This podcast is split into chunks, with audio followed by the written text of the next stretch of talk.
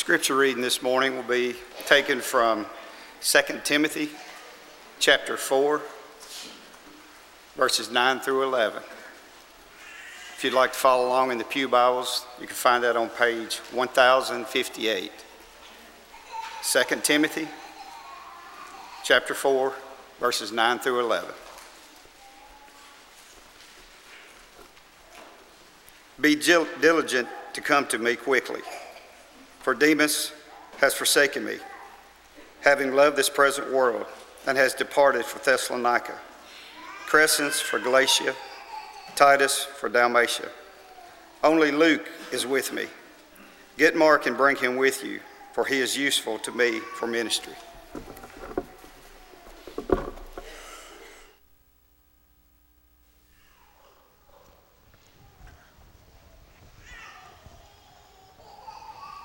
Morning. It is good to be together this morning. It's good to be home. I appreciate John Michael and him preaching last week and the elders leading us in worship and Bible study Wednesday night. But no matter where we roam, uh, many of us are back home from the holidays and it's good to be together. If you're a guest this morning, your presence here encourages us and we hope that we can be an encouragement to you also. When we think about the theme, of this year, here we are. It's hard to believe, 52 weeks later, we have been thinking for so many weeks about our souls, soul focus. And in that, this month, we've been studying 2 Timothy, the fourth chapter, and we've been thinking about how important it is for us to finish well. I want to share with you something that many years ago I shared this with you because when I think about finishing in a lighthearted way, this usually comes to my mind. A preacher, let's just say he was humor impaired, and he, he decided he was going to go to a conference to try to learn how to be a better preacher. And so he listened to these great speakers speak about how to be great speakers how to hold a, a, a, congregation in the palm of your hand from your first words out of your mouth to the last words.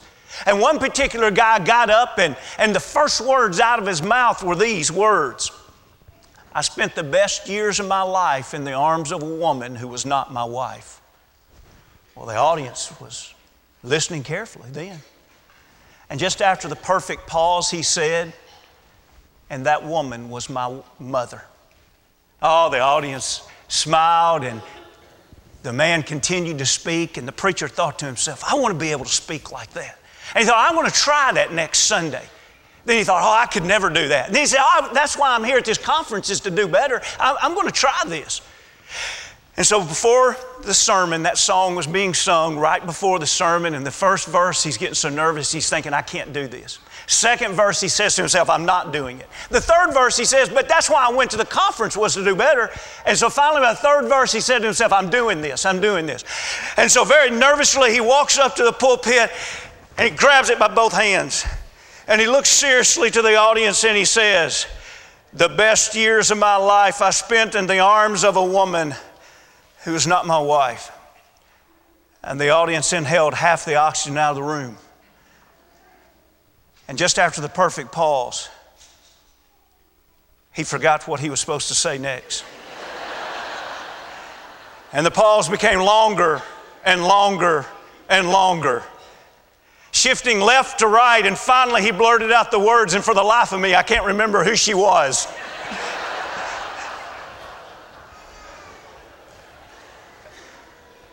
you know, we get it. When we talk about finishing well, we get it when it comes to a joke. A joke is absolutely nothing if you can't finish well. But listen, there's something a lot more important than a joke, and you and I know that. And it's our soul. What if we live on this earth and do not finish well? What if a person gained the whole world and lost their own soul? What would you give in exchange? On that day of judgment, what would you give in exchange if you realize you've lived to accomplish a lot of things, but the one thing that matters, you failed? Second Timothy is a powerful book for many reasons, but one reason it stands out in our minds is because it's the last writing that we have of Paul. And then we come to the fourth chapter. And now we're in the last chapter of the last writings. And we, several weeks ago, the very first Sunday in December, we looked at the first five verses and how he urged Timothy to be about the same work that he had been about, preaching the gospel. And he urged him to endure in the preaching of the gospel, even when people had itching ears and they wanted to hear other things. Preach that gospel in season and out of season. And then we looked at the next week in verse 6, 7, and 8, and Paul looked at his past, he looked at his present, he looked at his future. And he knew that he was a man that had finished well, and he could see that faithful souls finish well and they finish strong. And so that's what he set his eyes upon wanting to do. And this morning, I want you to see that as we drop down, the text has just been read, and we only read through verse 11. If we were to read through the end of this chapter, there's something that stood out in my mind before that I don't think I've ever noticed it, or at least noticed it as strongly as when I was studying this text this week. Did you notice how many people that Paul mentions by name? You see, if you were to count the fact that in verse 9 he is speaking directly to Timothy. Now I know you say, well, sure he was because he's writing this book, Second Timothy. No, but I mean specifically, he gave a command to Timothy that he didn't give to the rest of us. In other words, Paul did not write to us saying, I want you to leave right now, and I want you to go and find me in a dungeon somewhere, and I want you to come to me. He wrote that specifically to Timothy. So if you count Timothy, you have about 18 individuals that from verse 9 to the end of the chapter that he speaks by name. Now let that sink in. He's writing the last words of inspiration that we have from Paul. He knows that his life is about to come to the end. And what's on his mind? It's not things, it's people. And if we can realize that as Christians it's impossible to finish well without understanding the value of people, listen, we need each other. We can't walk faithfully through this life as islands, as isolated individual Christians, each out there doing their own thing. God planned for us to be, 1 Corinthians 12, many members coming together in one body. God planned for us to be a family, individuals that He adopts into one family. God expected for us to be a word that's in the Bible over and over fellowship. It's the idea of togetherness, sharing with others. God expects us to be members of one body, of one family, in fellowship with each other. And here Paul is about to die, and what's on his mind? The people that he has shared his life and his ministry, and get this, that he wants to share eternity with. We've been looking at souls all year long in Scripture. And here Paul is about to leave this earth, and what's on his mind? Individual souls. This morning, I'd like for us to take some time reading through 9, 10, and 11. We might even get as far as 12 or 13. And there may be at times this morning that this, this feels a little bit more like a Bible class lesson instead of a sermon because I want us to do something very simple. I want us to go through this list of people, and we can't get through them all, and definitely not in depth. But I want us to go through a list of these people, and I want you to see that when we see who these people were in the life of Paul, it reminds us that we're all so different. It reminds us how we all can work together so well. As we go through this list, there's going to be somebody on this list that you read this and say, that's kind of like me. Or you'll read someone else and you'll say, That's not like me, but that's like so and so down the pew here or across the aisle. And I hope what you, you gain from this study of, of Paul's words is how important it is that we're not only faithful to God, but to realize that to be faithful to God, we must love and appreciate each other and be faithful to each other also, loyal to each other. So let's go back to that implied you as he's speaking to Timothy. Look with me there in the fourth chapter. We're looking at verse 9, and he's saying, You be diligent. He's speaking to Timothy, be diligent to come to me quickly. Who is Timothy? If you flip back a page in your Bible to 1 Timothy, the, I'm sorry, it's 2 Timothy, the first chapter, notice how verse 2 begins. To Timothy, a beloved son. Here is a man that he loves dearly. He's quite a bit older than Timothy, and Timothy, as far as we know, did not have a father that was a faithful Christian. And so Paul seems to step in spiritually and be a mentor to him, to be like a father to him. And they grew very close. As a matter of fact, let me show you one example. We don't have a slide for this, so if you have your Bible open, flip back about six or seven pages in your Bible to Philippians, the second chapter. In Philippians, the second chapter, Paul loved the people at Philippi. He would have loved to go to them in person, but the problem is he was in prison. He couldn't go. But he wanted to encourage them. So what did he do? He sent Timothy to them. And notice the description that he gives to Timothy. Let's begin reading in verse 19 of Philippians 2. But I trust in the Lord Jesus to send Timothy to you shortly, that I also may be encouraged when I know your state. For I have, describing Timothy here, I have no one like minded who will sincerely care for your state. Isn't that beautiful? Paul saying, I don't have anybody else that I can send to you that thinks like I do. He will sincerely care. Sincerely has the idea of, of, with oneness, with unity, not, not fragmented. So he's saying, in other words, his care is going to be genuine, it's going to be sincere.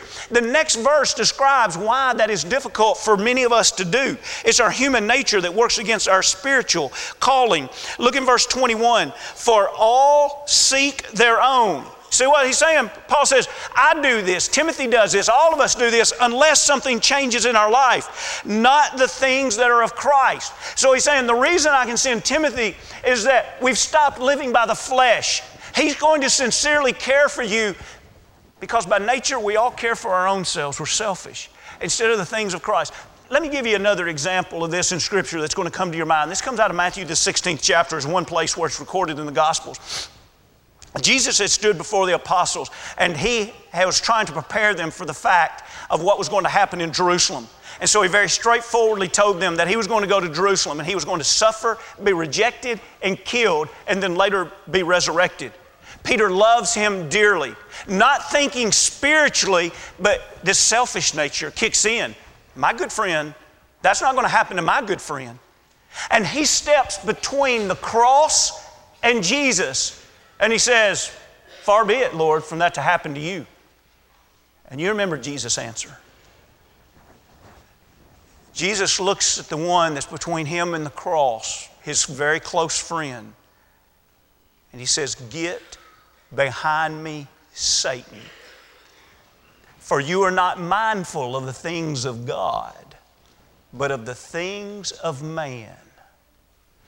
Now, read that again about for we all seek our own, not the things that are of Christ. Paul, why do you want to send Timothy?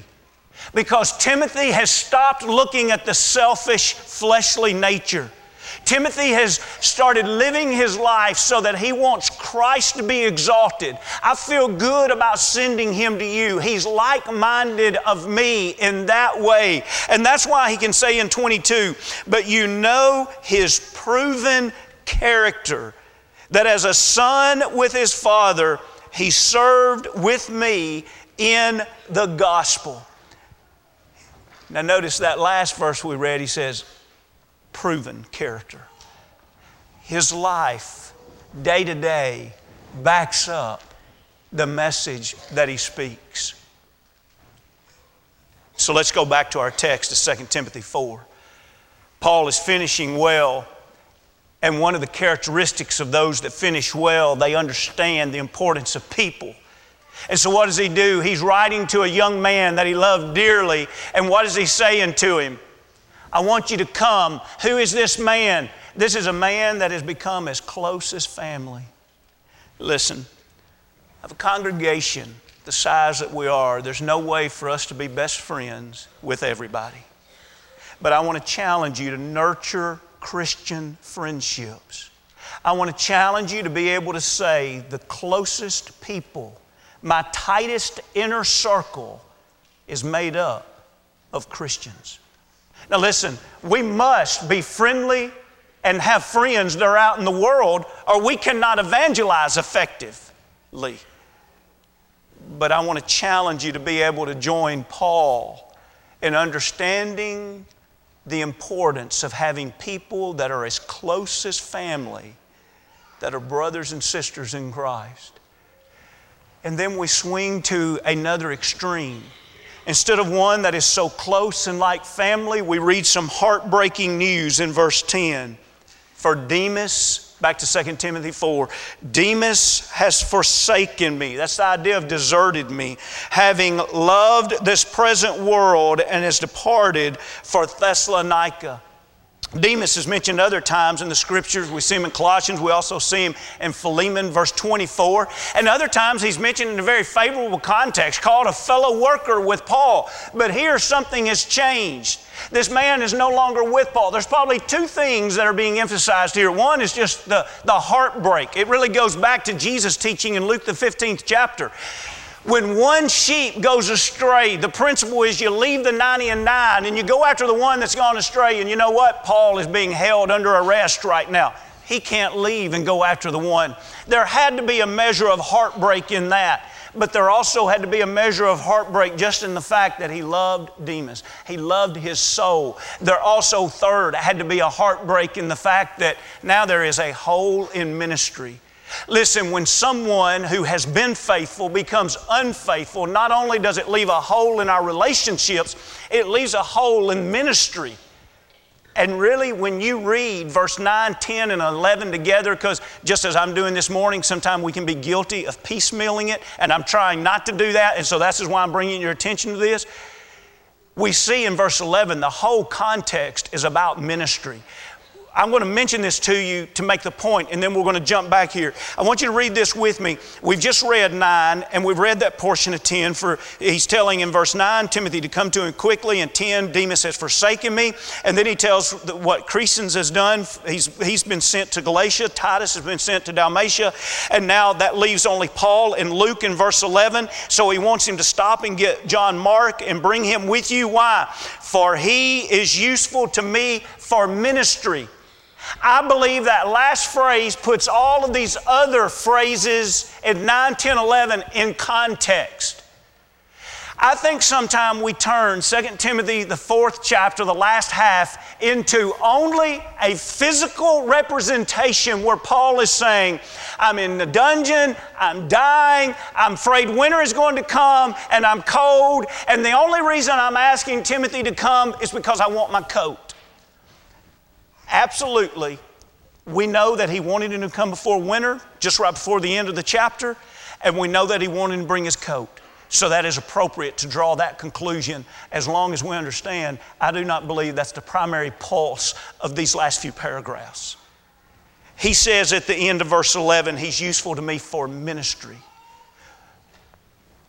Here's an awesome point Paul knew that he was preparing to die but he was not going to stop ministry until he breathed his last breath. Paul is writing this last section so that the work that is being done in Rome can continue without missing a beat. We got a problem here, Paul is implying. We had five of us that were strong leaders. And now Demas has forsaken. Crescens, I had to send over to Galatia. Titus, I had to send to Dalmatia. Where there were five of us leading this work in Rome, we now have a problem. There's only two of us, there's only Luke and myself. I need you to come over, Timothy, and I need you to stop by and get John Mark. There's a lot of ministry that needs to be done. The church, no doubt, was already beginning to suffer some of the great persecution. And there was a lot of ministry that needed to be fulfilled. So, Timothy, you're so close, you're like family. Demas, there became a problem. And Paul calls it like it is. Why did he desert? Well, you know, the church just has a really hard time holding their age group. Well, I tell you why I deserted. That their Bible class for that particular age group just didn't have a great, interesting teacher. That's, that's why he deserted.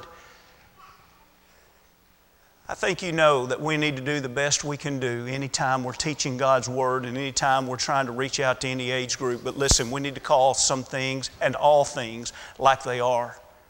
Paul calls it straight. You know why Demas deserted?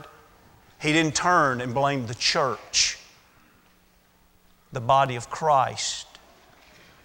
He turned to the real problem and he said, He loved this present world. What does that mean? 1 Timothy 2:15 gives you a pretty good idea what that means. Do not love the world, nor the things that are in the world. The lust of the flesh, the lust of the eyes, and the pride of life. Paul, what do you mean? He would say, Demas started being full of this lustly desire of things that he saw.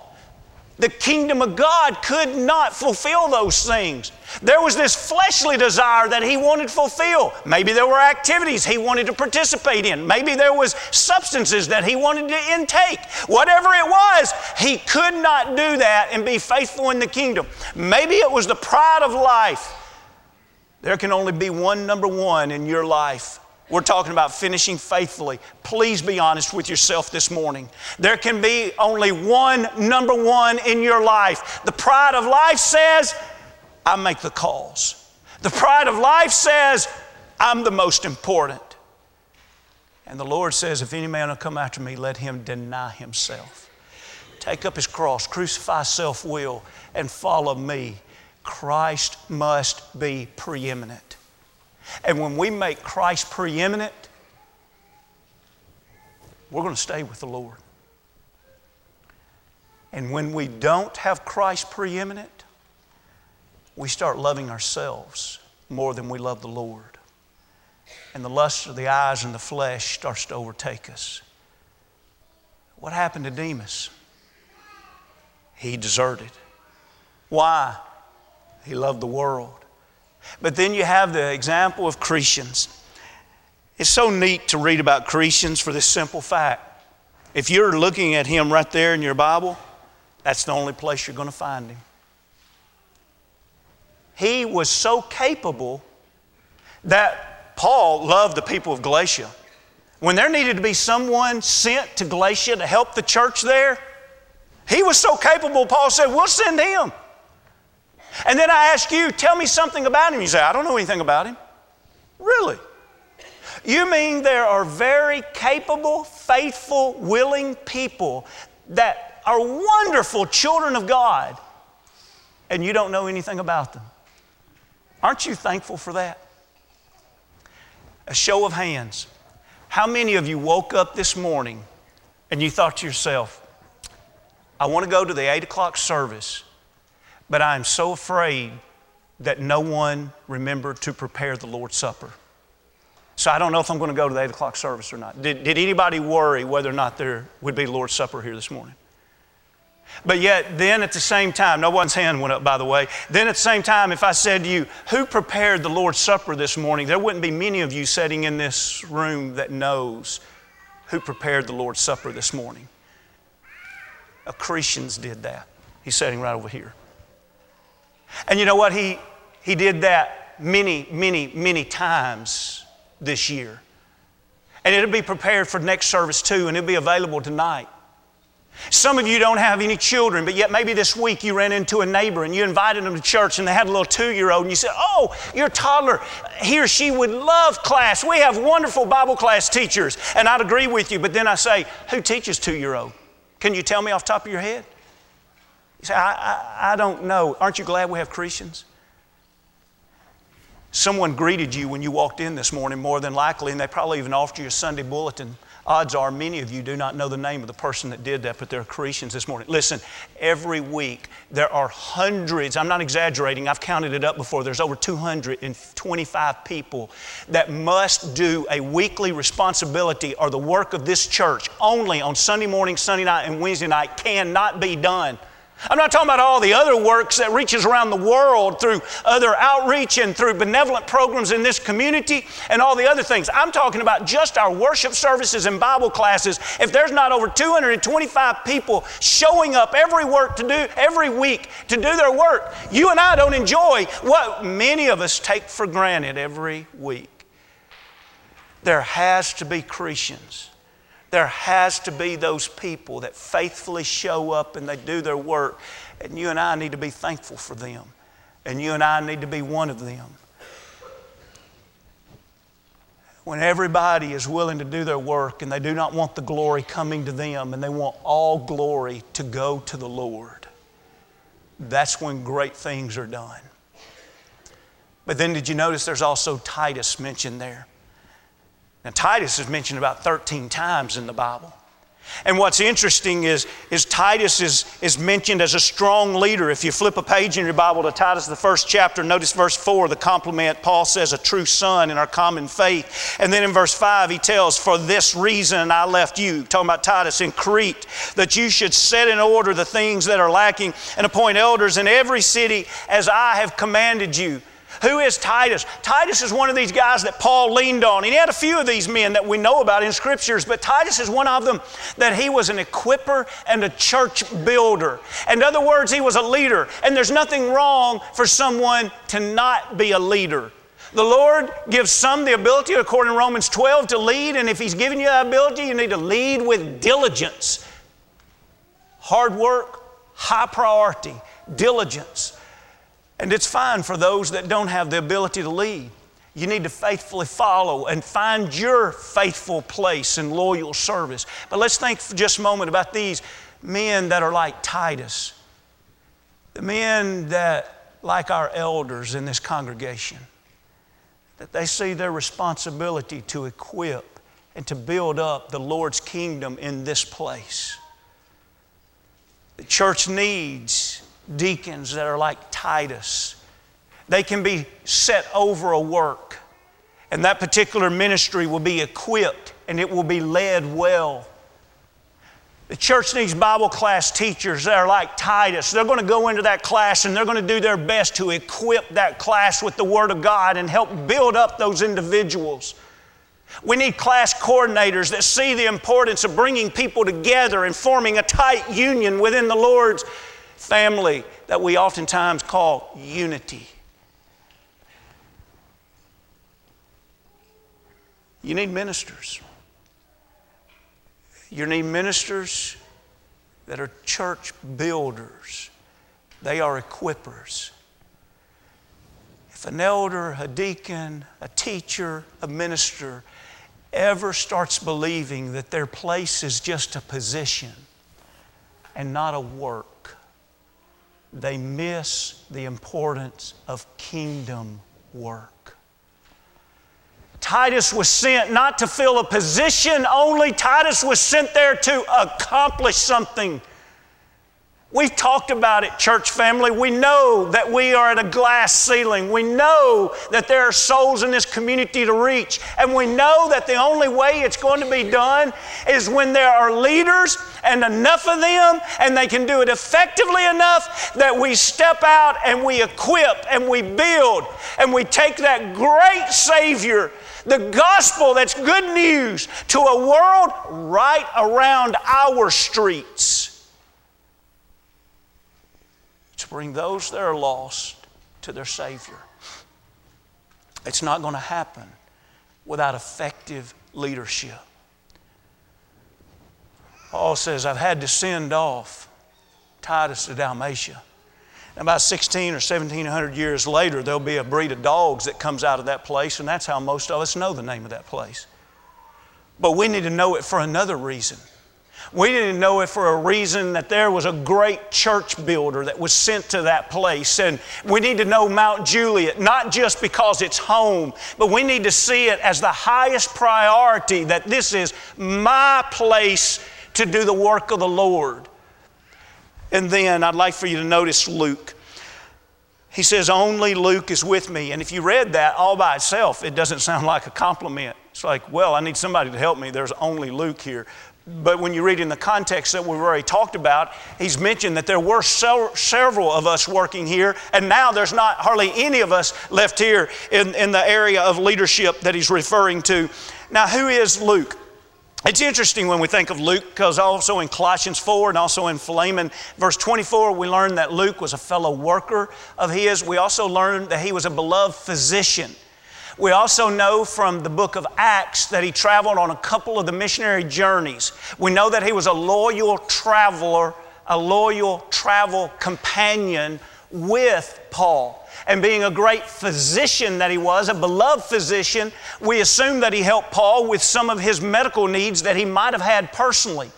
It's interesting in his humility because the only way that we know that he was on those trips is throughout the book of Acts. He occasionally says, us or we. For example, in Acts, the 27th chapter, that horrible boat ride that ended in a tragic shipwreck, he was on that. You might be surprised if I mention this to you. By name, he's only mentioned three times in scriptures. This is one of them. Colossians 4 and Philemon 24 is the other two. But yet, this man seemed to constantly be beside Paul, helping him with whatever needs he had. A professional, a physician, that seemed to put his profession somewhat on hold to better the cause of the kingdom. Now, this strikes me with great interest. We don't, out of all those times he traveled with Paul, we don't ever read of Luke preaching. Isn't that interesting? Apparently, that wasn't his place. But we read of him writing. Oh, wow, do we read of him writing? As a matter of fact, not if you take the number of books, because a lot of times people will say Paul wrote the most books in the New Testament. Well, he did write the most books in the New Testament, but let's measure the length, the volume of the books. And what we find out is that Paul wrote probably about 25% of the New Testament. Luke wrote about 27% of the New Testament, Luke and Acts.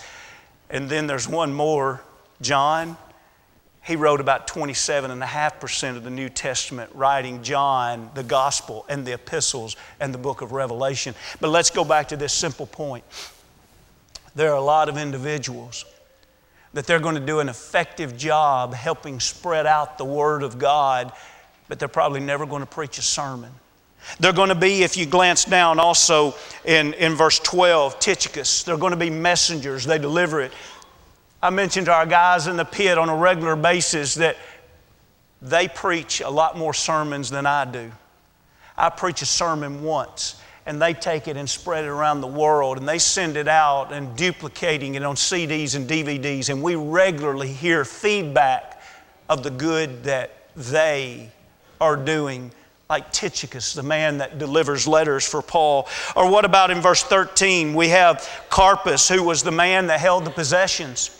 He held on to the coat, the books, and the parchments until Timothy needed them again. And so, hey, until Paul needed them again. So he's telling Timothy to go by and pick those up. The church needs individuals that's going to be good stewards, the ones that's going to help take care of the possessions. Who's going to take care of our library? Who's going to take care of our facility? Who's going to take care of our vans? Who's going to take care of our equipment? all of the things that we have. We need individuals just like Paul's mentioning all of these, but I'd like for you to notice back up in verse 11, we have John Mark. John Mark, he was one that at one time was at odds with Paul. At the end of the first missionary journey, he had already split. When the second missionary journey came around about seven years later, Paul didn't want anything to do with him being on the journey. So Barnabas and Paul split. Then, about a dozen years later, we see him working closely with him and saying, Bring him a man who's willing to restore others and be reconciled with them. I'd like for you to think at a glance about verse 16.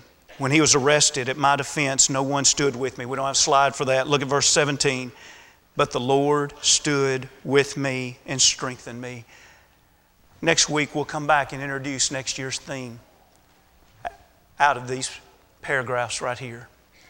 But as we close today, I want you to think with me what I learned today. I learned if we are to finish strong, we need each other. Number two, if we are going to finish strong, we need to be involved in ministry. If you haven't found your place to serve and to serve with others, I want to encourage you to find that place. And number three, if we're going to finish strong, we need to live each day with the end in view. You see, what's amazing to me about studying this last few paragraphs in 2 Timothy 4 was that Paul knew that he was going to die soon. He really didn't change anything about his life. He was still going about ministry. If you only had one month to live, how would you live your life differently? And then, however you would live your life differently, that's the way to live. When we are ready to die, only then are we ready to live? This morning, I don't know all the ways we could say it, but as we focus on our souls, I want to urge you to be faithful and to finish well, finish strong. What if we gain the whole world and lose our own soul? Don't be a deserter. Be close as flesh and blood. Take whatever ability God has given you, whether it's to lead, to follow, to be in front, to be behind the scenes, to be one that cares for people or cares for possessions. Find your place and make sure that we keep our eyes on the Lord.